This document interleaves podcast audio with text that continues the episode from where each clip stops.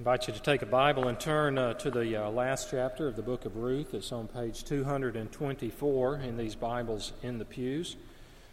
I've been preaching a series on uh, from the book of Ruth, and today comes to the last sermon. It's the fifth sermon in this series. And as you're as you're turning there, I would like to tell you that today it's being announced at Strong Tower Fellowship uh, that they have a new pastor uh, who is to arrive. He and his family is is Brett Barbie and his wife Barges and their four children, uh, ages from 10 down to 2. I had the privilege to serve on the search committee, and we uh, looked all over the country.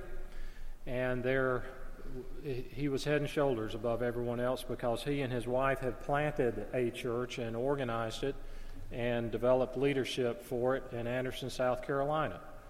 Um, and he is, uh, they will be moving here at the end of July, and the installation will be the night of August the 12th. Uh, so we give praise to God for that and, and rejoice with that congregation. In case y'all don't know what we're talking about, this is a church plant on the edge of one of the worst neighborhoods, not just in Macon, but in the country. Let me tell you this it was driving through that neighborhood that confirmed the call that they wanted to come there. We were afraid that was going to run them off. But that was like, they said, this is what God is calling us to. And uh, this is where our heart is. Uh, now, where are we? We're back at Ruth. Um, before I read from chapter 4, I want to tell you about this insert. Uh, I thought if you've not been here for the past sermons on this, I also uh, I wanted to give you a, a brief update on what we've covered and then some helpful, I hope will be some helpful resources. The plot of the book, if you're looking at that, that uh, insert, is that this man Elimelech moves his wife Naomi and their two sons from Bethlehem to Moab due to a famine. Now, if you open the insert, you'll see a map. So you can see there's Bethlehem to the west of the Dead Sea, and they have to go up and around and down to get to the country of Moab. Um, those of you that can convert kilometers, kilometers, I'm sorry, to miles, you can do the math there in your head. But Elimelech dies in Moab, as do his and Naomi's two sons, Mahlon and Chilion. They leave behind two childless Moabite widows, Ruth and Orpah. Naomi hears that the famine has ceased in Bethlehem, so she decides to return home. Ruth refuses to leave her, so she goes to Bethlehem with Naomi.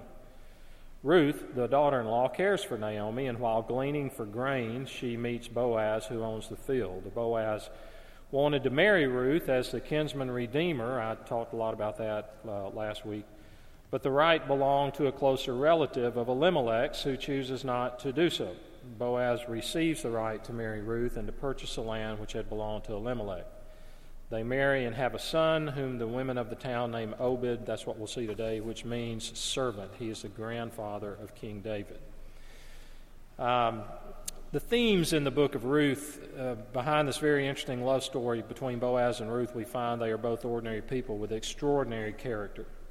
You know, we need such stories today that elevate true manhood and womanhood. Ruth was a foreigner who was brought by faith into the covenant community. God's plan of redemption is for all people, those of every tribe, nation, kindred, and tongue. And the book shows forth the sovereignty of God in joy and in sorrow. His plan is always much bigger than what we can see and experience. The sovereignty of God and the providence of God are closely related. I, put the answer, a formal answer from the larger catechism what are the works of God's providence? God's works of providence are His most holy, wise, and powerful, preserving and governing all His creatures, ordering them and all their actions to His own glory. If you have questions about that, there's an extensive whole section in the Westminster Confession of Faith, chapter 5, that describes the providence of God, and I put the link there where you could download for free some of the resources, and there's a whole bunch of resources you can use to study Ruth, but these were the ones I found most helpful. And I, if you're an English teacher, just just try to overlook the fact I didn't use a formal citation method here. I just put you can find it, Google it. The Message of Ruth by David Atkinson. Uh, then another book, The Gospel of Ruth, Loving God Enough to Break the Rules by Carolyn James. The Commentary on Esther and Ruth by, by Iain Duguid and uh, then Judges and Ruth by Stephen Dray. I probably drew from that more than any other. And then on the back, some helpful resources about God's providence. Uh, many of you have read these books, they've been around for a while. The Sweet and Bitter Providence, Sex, Race, and the Sovereignty of God by John Piper. That is his excellent book, not only a not only lessons he teaches from the book of Ruth, but he, he delves into these subjects that are raised through the book of Ruth sex, race, and the sovereignty of God. Uh, classic book by Jerry Bridges, who he wrote Trusting God Even When Life Hurts. Jerry Bridges is going to be with the Lord now, but he wrote that book. Uh, he had just written it when he came here to speak years ago, and he wrote it when his first wife was dying of brain cancer and it was a he was uh, it was a lengthy, very very difficult time. And he, he wrote that book then, and then R.C. Sproul's book written years ago, "The Invisible Hand to All Things Really Work for Good," and the classic work written in the 1950s by A.W. Pink, "The Sovereignty of God." That's been reprinted and many times, so you can you can find that a different way. Now, I, I included one extra thing that I wasn't sure whether to include, but there's an online devotional that comes out two or three times a week by John Piper at the Desiring God website, and it's called Ask Pastor John, and he answers questions. And they last about 10 or 11 minutes. Well, back in March, our son, Stephen, who's disabled, had a birthday. And John Piper, who we got to know from him preaching here years ago, wrote my wife a letter for his birthday. And I said, Can I use some of that letter in these sermons on the book of Ruth? And being the supportive wife she was, she said, Absolutely not. It's my letter, and it's personal, and I'm going to keep it that way. Well, last Friday, he put it on this devotional. He changes the names, but it's, it's a devotional, it's a 10 minute thing, not just written to strengthen parents of disabled children but if you are a caretaker in any sense of the word, with an elderly parent, with a spouse, with, with a friend, uh, or just struggling with trials in life, it's worth your 10 or 11 minutes to listen to it. And I'd suggest listen to it rather than, than read it. Okay? Enough said. Now we come to Ruth chapter 4, beginning in verse 13. Hear God's word. So Boaz took Ruth, and she became his wife, and he went into her, and the Lord gave her conception, and she bore a son. Then the women said to Naomi, Blessed be the Lord who has not left you this day without a redeemer, and may his name be renowned in all Israel, or in Israel. He shall be to you a restorer of life and a nourisher of your old age. For your daughter in law who loves you, who is more to you than seven sons, has given birth to him. Then Naomi took the child and laid him on her lap and became his nurse. And the women of the neighborhood gave him a name, saying, A son has been born to Naomi. They named him Obed. He was the father of Jesse, the father of David. Now these are the generations of Perez. Perez fathered Hezron. Hezron fathered Ram. Ram fathered Amminadab. Amminadab fathered Nahshon. Nahshon fathered Salmon. Salmon fathered Boaz. Boaz fathered Obed. Obed fa- fathered Jesse, and Jesse fathered David. So ends the reading of God's holy word. Let's pray together. Our Father, in these moments we have together now, may you feed our hungry souls. You tell us we do not live by bread alone, but by every word that proceeds from your mouth. In Jesus' name, amen. This past week, our denomination had our annual General Assembly. That's when representatives, hopefully representatives from all of our churches in our denomination, come together. And we met this year in Atlanta. It moves from city to city. And it was in Atlanta. And if you had been there, you would have been uh, surprised, like me, to see so many Koreans. We have approximately 1,900 churches or church plants in our denomination, and 221 of those are Korean churches. We have a Korean church, this PCA, here on Anthony Road. You ever notice that if you drive by? If you're going to Academy Sports, it's over right in that area. We have almost 700 Korean pastors in the PCA, and the largest church in our denomination is a Korean congregation in Los Angeles with 13,000 members. Now, since Korea has been in the news, North Korea has so much over the past couple of weeks, I thought you might be interested to know, in case you don't, how the gospel came to Korea and how the Lord had did such an amazing work there during the last century, during the 1900s.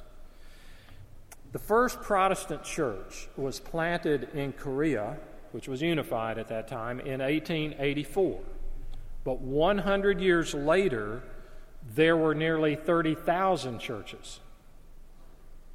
In 100 years, one church, 30,000 churches. To give you an idea, like our denomination that's 40 something years old, we have 1,700 churches that are organized after 40 something years.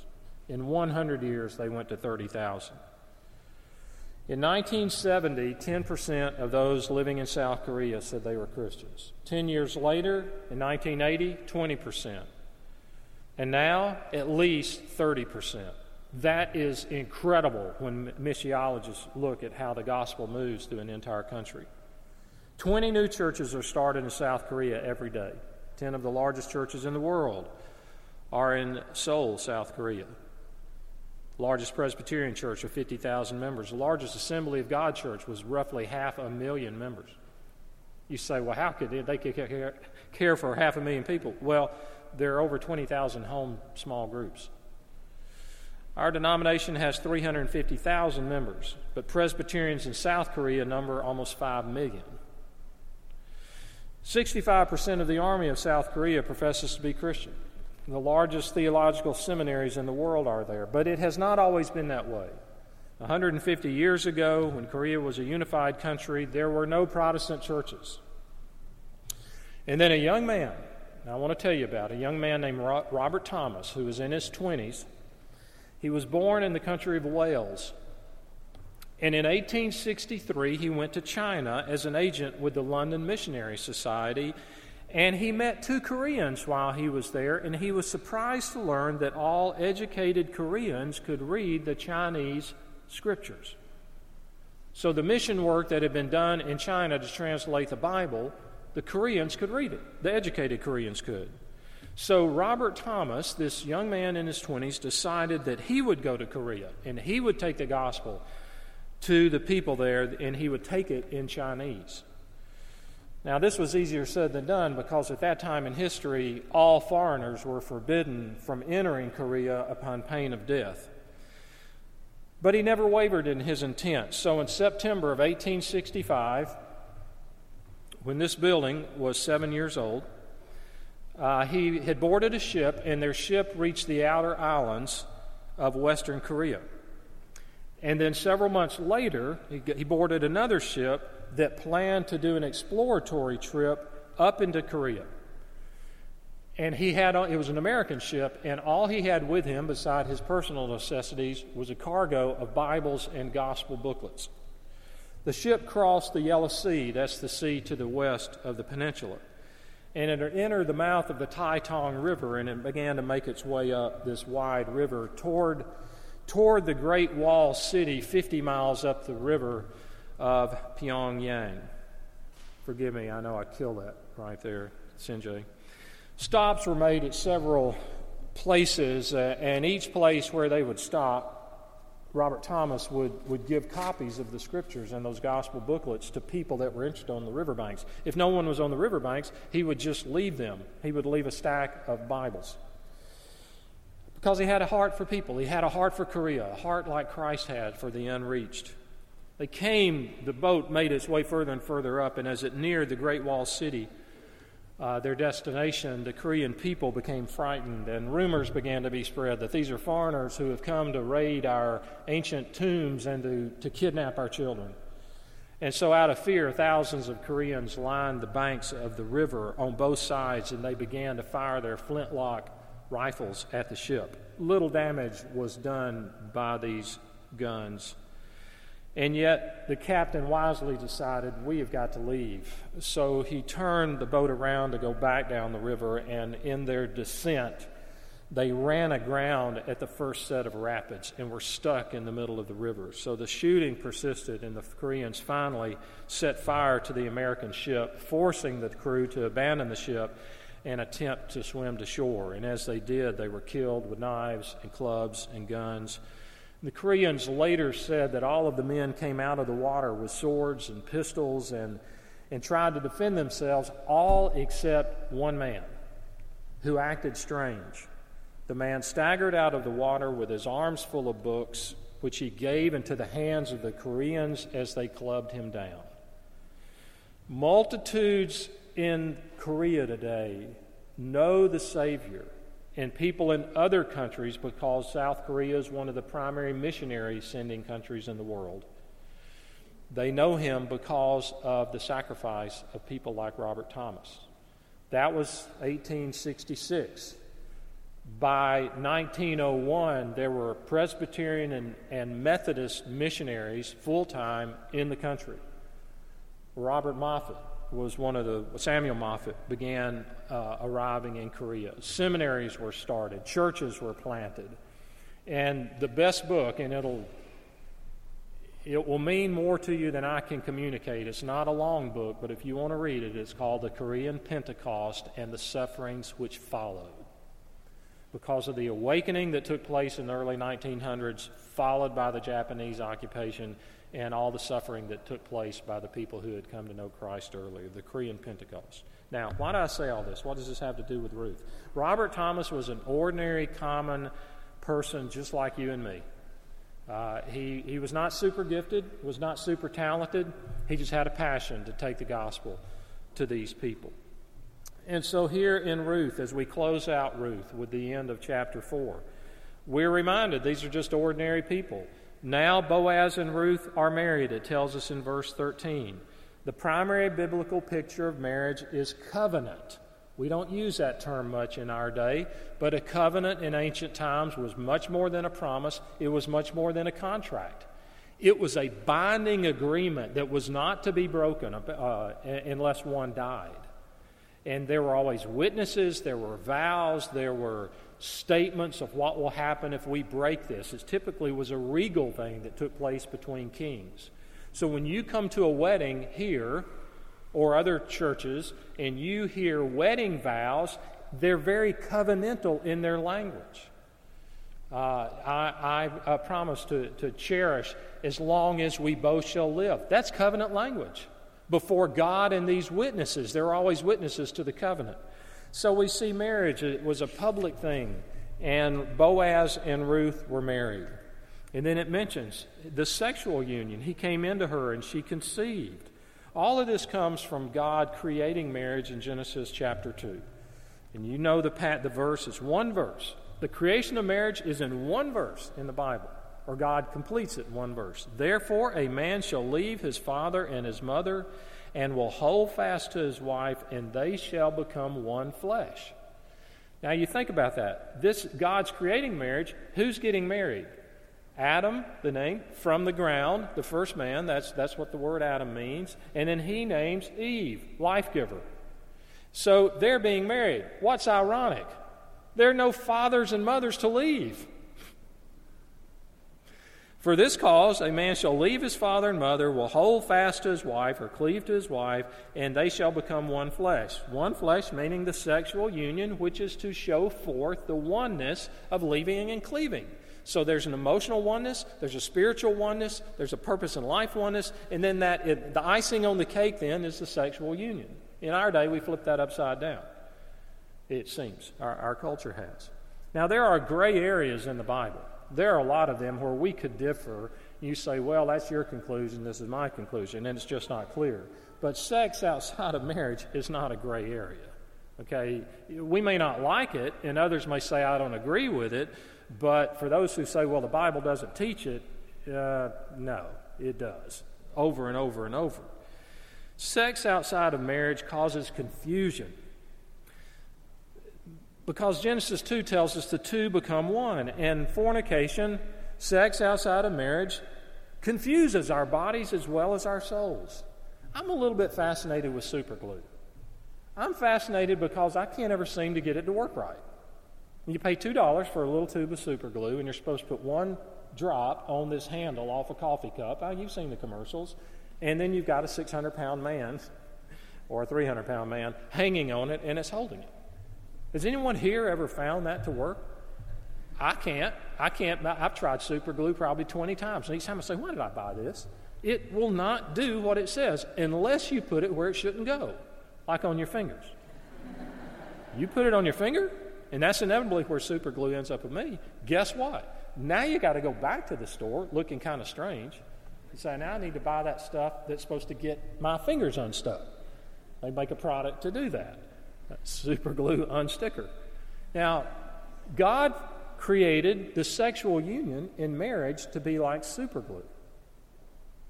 And when you put super glue on your fingers, you can almost pull your skin off when you try to stop. And so people get confused when they take what God intended in a, in a marriage to be like super glue to hold it together and take it out of the marriage and just use it by itself.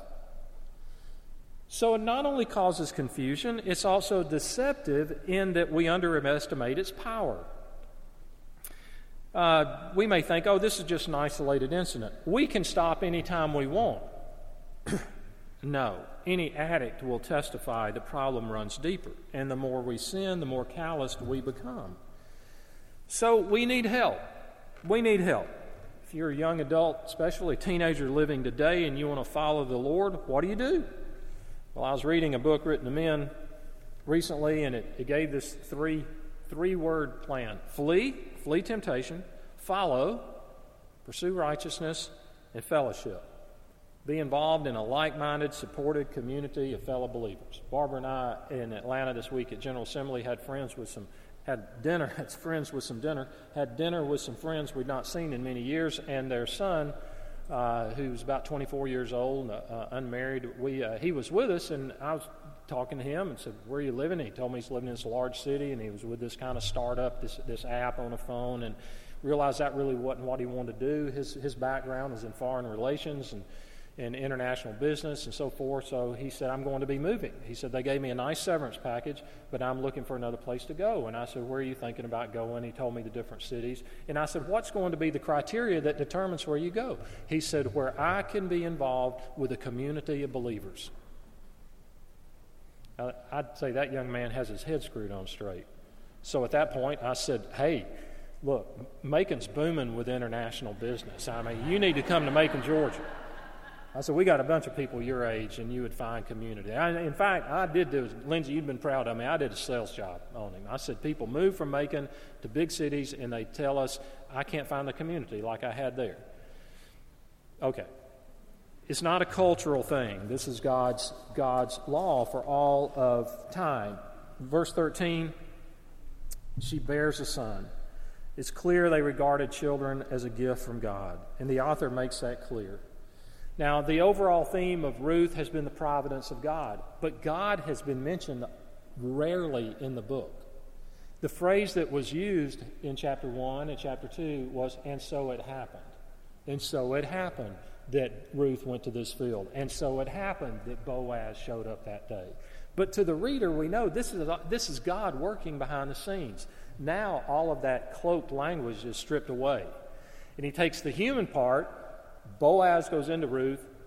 Ruth conceives a, uh, a son, but the Lord calls a conception. Now it's like, let's, let's go ahead and talk real straight. God is the one who's causing all of this to happen. That children are a gift from God. Do you see the joys and sorrows in your life as being gifts from God? Where we can even look at pain and say, that is a gift? Then in 14 through 17, we see how Naomi has moved from emptiness of I went away full, I came back empty, my husband's dead, my sons are dead, there's no heirs, we have nothing, I'm starving. And we see this joyful outcome. She's surrounded with prayers of thankfulness to God. And the prayer brings the story full circle and proclaims the providential care of God, that now God, God has resupplied what was gone. Blessed be the Lord, they say, who has not left you this day without next of kin. Then in 18 through 22, we have the brief genealogy there. Often we wonder, why are those in the Bible? Well, there are a variety of reasons, but I can tell you this. They're to show that you and I all have a history that matters. There's a historical continuity in God's plan of salvation. And of course, we stress the individualistic nature of faith, your relationship to God. But it doesn't end there. It's not just me and the Lord and my Bible. I'm part of a community of faith, a local church. where the gifts of the body are to complement one another, and corporate worship, and, and God's Word, and, and elders and deacons, and spiritual leadership, and the things that we need. That's part of the community. And we're part of a universal church through all of time. It's much bigger than just us and what we think on our own. So I want to conclude with just two or three thoughts here from the book and from this last passage. We're told elsewhere in the Bible not to despise the day of small things. Whatever God is doing in your life, and you may feel, I have a very small life, my influence is very limited. The people with whom I rub shoulders are the same people, or I, you know, they're not going to read about you or me in the newspaper or see us on, on national television or something like that. And so you may say, I've just got an ordinary life. I go to work, or I care for children, or I, I'm a student, or I, I mow the grass, or I'm talking to a neighbor. And they're small things, but I can promise you this from standing on God's Word that those small things are a lot bigger than you realize. And you may never see the outcome of those until much later. Secondly, often God's pace is very different from our pace. It's slower, by and large. Here's what I mean. We, I want God to answer, oh Lord, I pray, I pray. Now answer now or by tomorrow. And if by the second day he hadn't answered, I guess God's not going to act. Everything's got to be in a hurry. And I want it to be spectacular, and I want to see it real quick. When our disabled son was three or four years old, the, the medical team here in Macon said, You need him to see a developmental psychologist to figure out just what are you dealing with with his brain. So we got an appointment with who was seen as the ultimate authority up in Atlanta, and very nice man. We got in to see him, and he, he spent about almost an hour with us. Was very relaxed and everything. We go into this room, and it's about a 12 foot by 12 foot room, and and there are three chairs, and then there are toys and things in all four corners of the room. And the doctor sat down in, in his chair, and Barbara and I are sitting, and he just began to talk to us. And Stephen couldn't walk at that time, and he's crawling around the floor. And uh, the doctor's asking us about our backgrounds, just kind of carrying on conversation, then talking some about Stephen. And after about 20 minutes, he looked at us and said, Are you both aware of what's been going on in this room? I said, What do you mean? He said, Your son has been working a pattern, a circuit around this room. He went over there in that corner, he flipped that thing over and spun the wheel. Then he went to that corner. Then he came back to your wife to see that she approved. Then he went to that corner. Then he went to that corner, and he has been working a circuit. It is very intentional, he told us. I'd never even noticed. He said, The thing is, he's going so slow at his own pace, you don't recognize it. And I think that's often what God is doing. We pray and we, we need help now. I need it yesterday. Act, God. Fulfill your promises. I'm knocking and asking and seeking and all you said about prayer. And God's timetable is just different from ours. As I mentioned, chapter 1, disaster for Naomi. Chapter 2, disaster for Naomi. Chapter 3, bizarre, sending Ruth to the threshing floor. Chapter 4, incredible what's happened. But it didn't happen overnight. I heard someone from this pulpit years ago say that if we could go back to the first century in the ancient city of Rome, if we could walk up to a citizen of Rome at that time and say, hey, what do you think thousand years from now, what do you think the names are that will be remembered? How will people look back and who will be seen as important? And the citizen, the normal citizen, probably would have said, Names that will live forever? Oh, Nero, Caesar, Augustus. If we had said, What about those Christ followers? What about those Christians? Those Christians? Those cult members? Those religious lunatics? Give them a few years and they'll die out. It's kind of ironic, isn't it? That today we name our, our children John and David and Elizabeth and Rebecca and Naomi and Matthew and Mark. and we name our dogs Nero and Caesar. See, what looks so important one day may not be that way the very next day. Let's close in prayer. Our Father, we, uh, everyone here represents a different set of circumstances, but we're all under your hand, your invisible hand, as R.C. Sproul put it, in your providence. And sometimes that providence brings great sorrow, sometimes it brings great joy. And often we don't know how to act except with anger or frustration or to throw the towel in when things are difficult. But we, so we thank you for the examples set here as more than just models of, of Ruth, especially, and Boaz and Naomi, but it's also a, a, testimony to us of how you're not only in control of their lives, but over generations that would pave the way for the ultimate Redeemer, the Lord Jesus, who was the promised one going all the way back to Genesis chapter 3. May our trust be in Him and Him only. And, and I would pray as a pastor for those here going through very, very deep water. Maybe nobody else even knows about it. That today you might rekindle their faith, give them refreshment from your Holy Spirit, help them to have eternal perspective and to grow in their faith, and, and let them see your work, your light, what you're doing on a bigger scale. In Jesus' name, amen.